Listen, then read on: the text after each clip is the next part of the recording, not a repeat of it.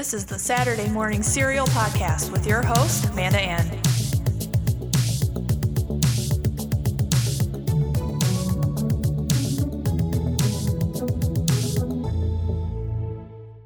Hey, what's up, guys?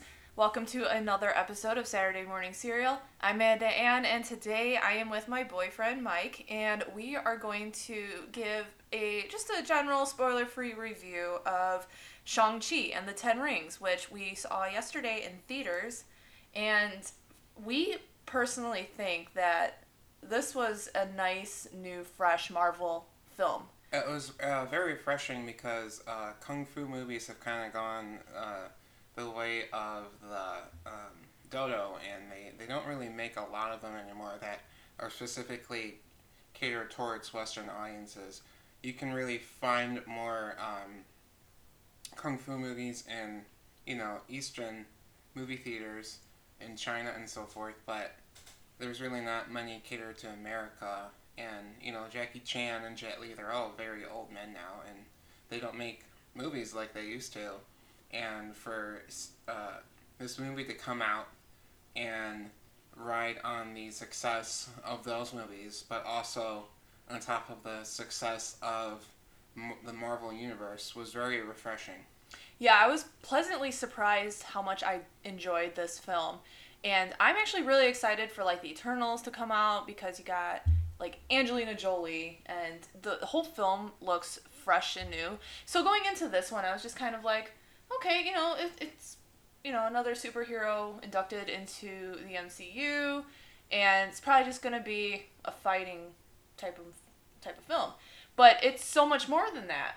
There was story with family.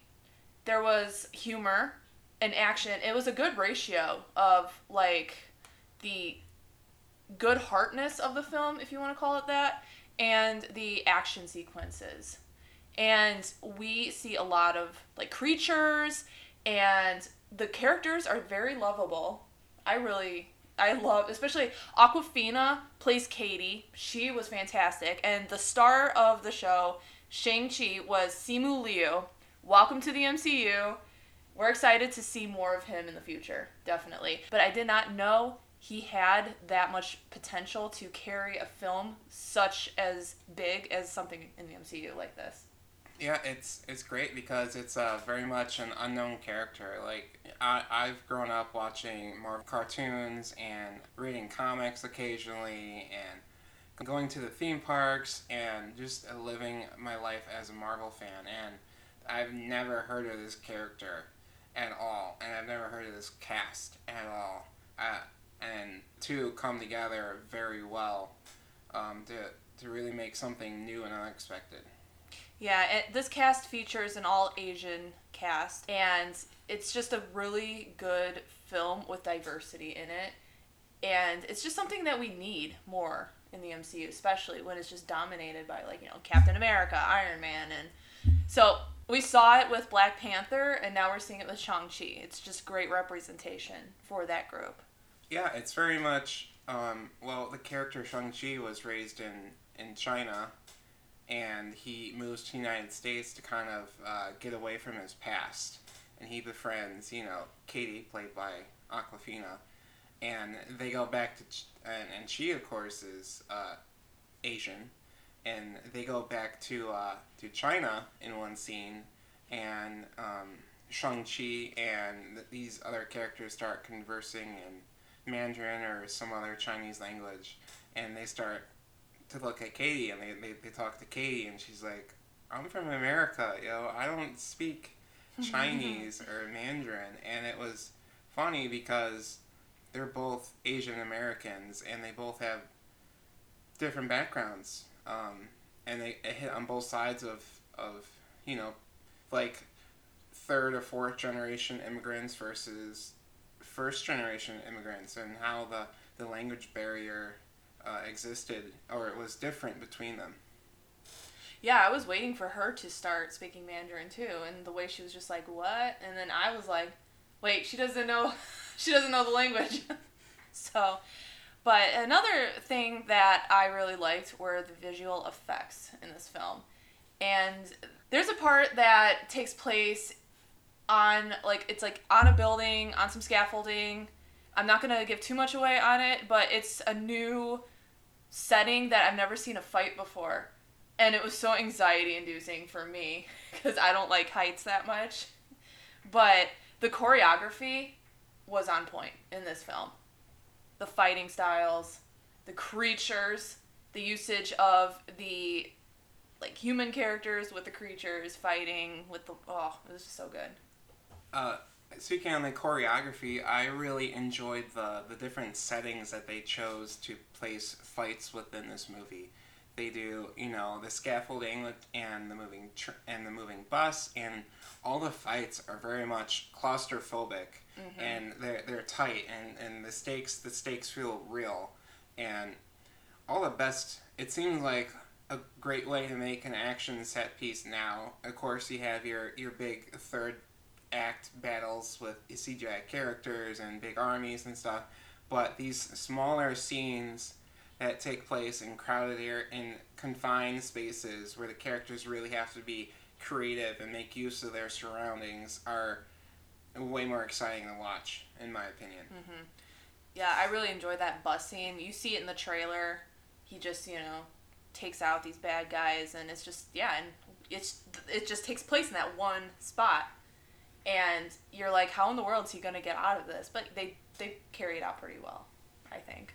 Um, growing up, my, my dad showed me this uh, Steve McQueen movie called Bullitt, and it's uh, where it's where Steve McQueen drives this green Mustang around the the hills and alleys of San Francisco, and they basically took that concept, put it took did it with a bus instead, and then put a, a well choreographed fight scene in the bus on top of it. It was it was great. I thought it was going to turn into that speed movie we watched with Keanu Reeves and Sandra Bullock.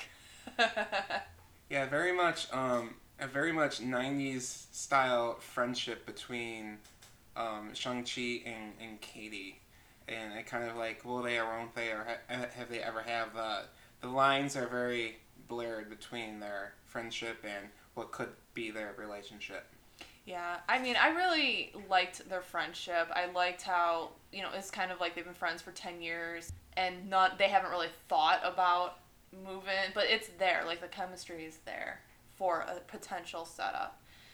And going back, I mentioned that this has a really good family dynamic, and once again, we're introduced to a very much like sibling, almost like rivalry and then they finally come together and they work as a team.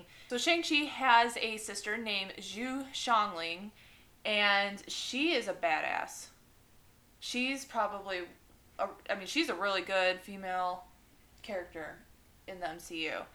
And I, we have a lot of strong female characters, so she's just, you know, is another one to add to the list. And their sibling dynamic is just so great because they turned into it could be like a rivalry, but then it's like in the end they need each other. And I just love the sibling dynamics that appear in the MCU.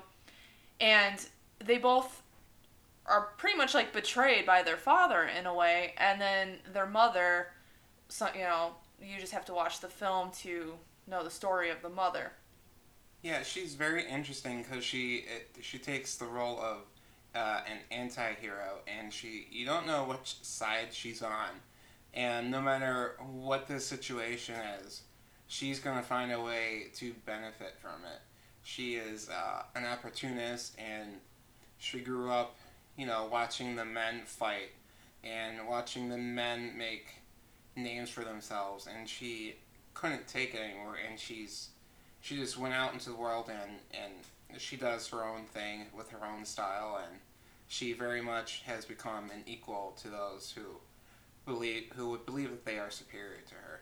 Yeah, she wants everyone to be equal. I think she fights for equality in the long run.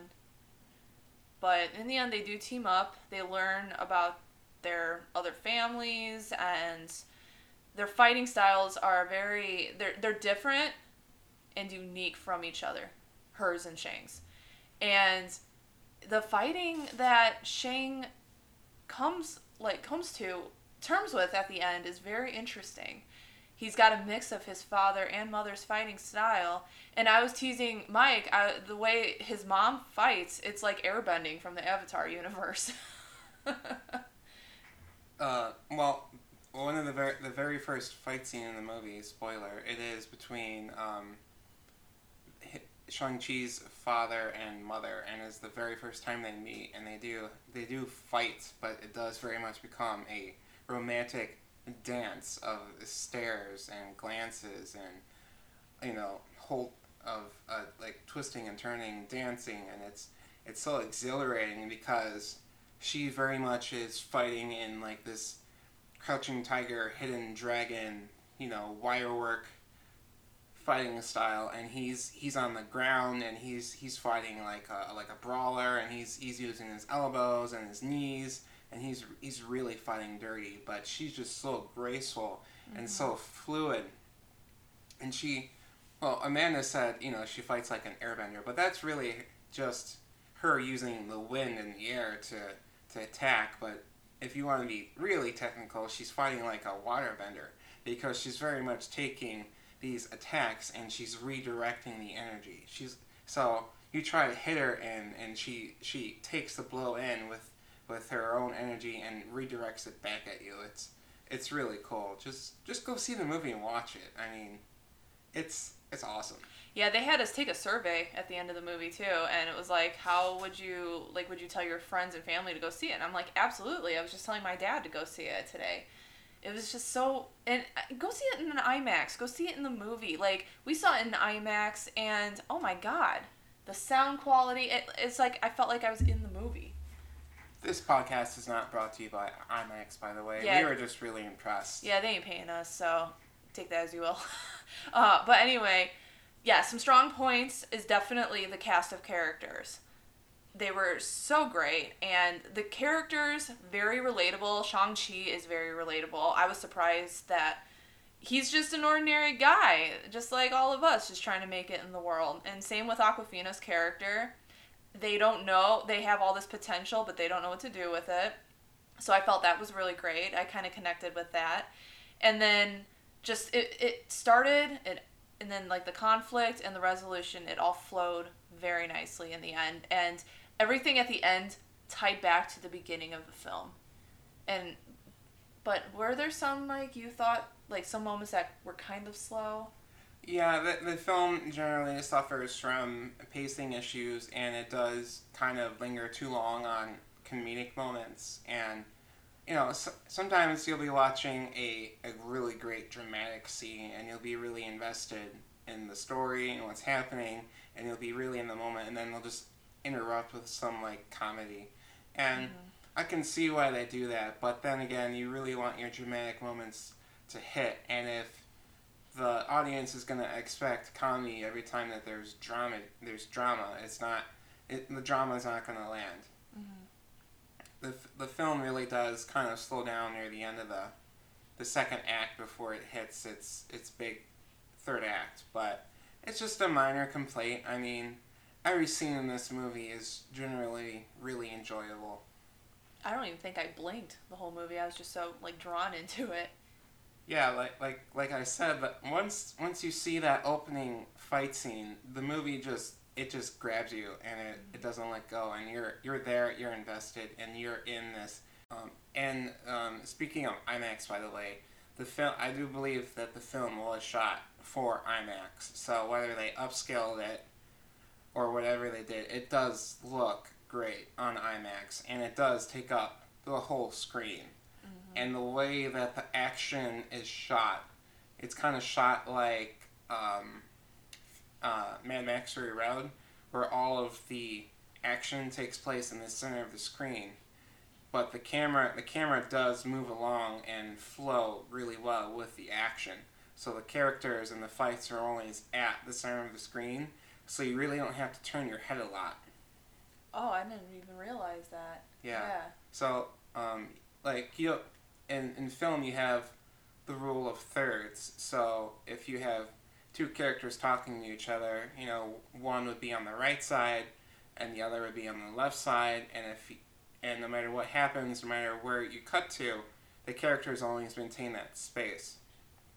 And what happens a lot in uh, action movies is that the character will jump around from the different sides of the frame to kind of like follow the action. But the way that they shot this movie is the cuts always follow the character, and the character always remains in that section of the third of screen. So even if they do they do cut away to a bigger or wider shot, you can always follow the action because you know where the characters are. Okay. Oh, that was interesting. I I just got I just learned something just now. Thanks, Mike. Yeah, and plus two, the the costumes in this movie are they're great, but they're also they're detailed, but they're also really simple. Um, Yeah. There's nothing too bright or co- well, they are bright and colorful, but there's not a lot of like intricate patterns and and overly simulated textures. It's all very easy to follow, and you really aren't distracted at all. So, like, Mhm. There's a there's a scene where two characters are fighting in front of a giant LCD um, backlight uh, billboard, and you can just follow the silhouettes, and you can tell who's who's because of the small ambient lighting that they do on one character, and you can tell who the other character is, obviously by deduction. But you could also look at the fighting style and see how how much more conservative he's fighting because he doesn't want to hurt this other character, and this other character is out is out to kill him. Yeah, you're right. Like, because if you have someone like Captain America, his suit is that's his symbol, Captain America. Where, yeah, you're right. This doesn't like the clothing doesn't distract you from the character at all. It just you're so engrossed in his story, in his actions, and what he's up to that you don't really pay attention or care what he's wearing, and it works. Yeah, you can watch um, you can watch Captain America, and you always go, well, why are the bad guys always just shooting at his shield? And it's because it it looks like a target. Mhm. It's designed to look like a target. And then the same with if you watch uh, Tim Burton's Batman, you notice that uh, Batman has a big yellow plate on his chest with a bat in it, obviously, but that's where the bad guys are going to be drawn to shoot. So the way that they incorporate costumes into the way that the fights work and the characters move is great. So so going on on again, um, how you know the action is easy to follow, and you say, well, what's an example of a movie where the action is hard to follow? And an example of that would be like the Transformers movies. I don't know if you've ever seen the Transformers movies, Amanda, but the characters, the Transformers themselves, they're super complicated and mechanical, and they transform and they have moving parts, and the the, the vehicles have stripes and camouflage and all this stuff, and they there's all sorts of debris and smoke, and you really can't make out what the characters are because they're so overly designed. And if you watch something like the recent Bumblebee movie came out, you realize that they kind of simplify the design of the Transformers, and it's to follow. It's so that you can follow the action better. And Shang-Chi and the Legend of the Ten Rings really does simplify things with costume, with sets, with direction, that you can follow what's happening on the screen. You're not ever going to be looking from right to left. Where's the character? Where's the character at? You you know where it is. Mm-hmm. You can you can follow it. Yeah, we sat in the last row of the IMAX at, in the theater. It was great. You could see everything, even with the big screen.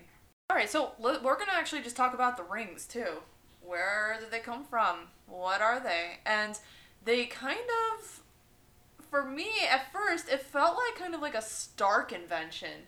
How he was the dad, had the ten rings, five on each wrist, and he would just use them in I, I don't know battle combat and he would just clink them together and they shot off like energy and knocked out his enemies.